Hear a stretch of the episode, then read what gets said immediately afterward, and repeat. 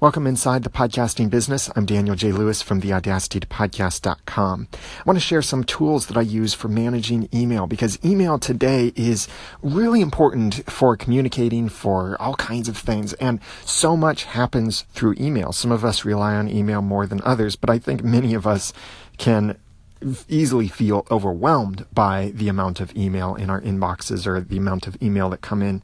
So I'll share with you a few of the tools that I use to manage different aspects of email. The first thing is Gmail all of my email addresses that I have, and I recommend if you have a business, make your email address be a domain based email address, even if it's like your first name at yourcompanyname.com or whatever it is, or contact at companyname.com or whatever, even if it simply forwards to Gmail, that gives off a much better impression than if your business card has a Gmail address on it, or even worse, a Hotmail or an AOL.com email address. Because yes, people do often judge you by your email address. So Gmail can be the catching ground for all of these separate emails. They can all be forwarded to that Gmail account, and then I set up Gmail with a third party SMTP server, some technical stuff there, to be able to send messages from those separate email accounts, but it's all from Gmail. So Gmail works great for spam protection, for labeling, for sorting, for all of that stuff. It's it's fantastic for that.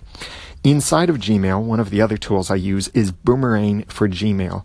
I've used this for many years. I'm a paying user of it. They have been a sponsor of one of the podcasts on my network, and that's when I decided to check them out and I became a paying customer. What Boomerang for Gmail allows me to do is some really cool things. I can mark an email to come back to me later, kind of like a boomerang. You know, it always comes back to you. Well, that email can be marked to come back to me later when I'm ready to deal with it. Maybe I don't want to look at it now. So it's kind of like snoozing it.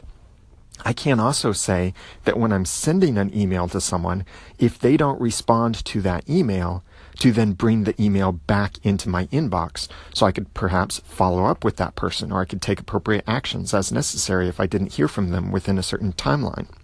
I can also set an email to send later. So maybe if uh, based on scheduling or whatever, I have a message ready to go, but I don't want it to send right now, I can set it to send in a couple hours or a couple days or anything like that. That can work great, uh, especially like when I follow up with someone and they say, well, how about you follow up with us in two weeks because we're really busy right now. Well, I could either use Gmail to bring that email back into my inbox in two weeks and thus have another email to deal with and maybe even lose because it's in there among many other messages. Or I could go ahead and write my email and then set it to send in two weeks when that person will be ready for it. Other emails or tools I've used more recently, uh, unroll.me. This is very similar to SaneBox. This is great for filtering emails that come in and making a digest so I don't see all of these newsletters and promotional things they all go into my unroll uh, roll up, or I think that's what they call it, the roll up. So I can see them very quickly. This is where I make all of the promotional emails and things like that that I don't have to read or dig into, but I just want to glance at or stay informed on. They all go into the unroll email system, and I get a single digest email each day from unroll.me so I can see all of the emails that came in. From there, I can click through and get further details on a particular email if I need them. But it's a nice way that I can stay subscribed to certain things I need to keep in touch with, but not be overwhelmed by the number of messages in my inbox.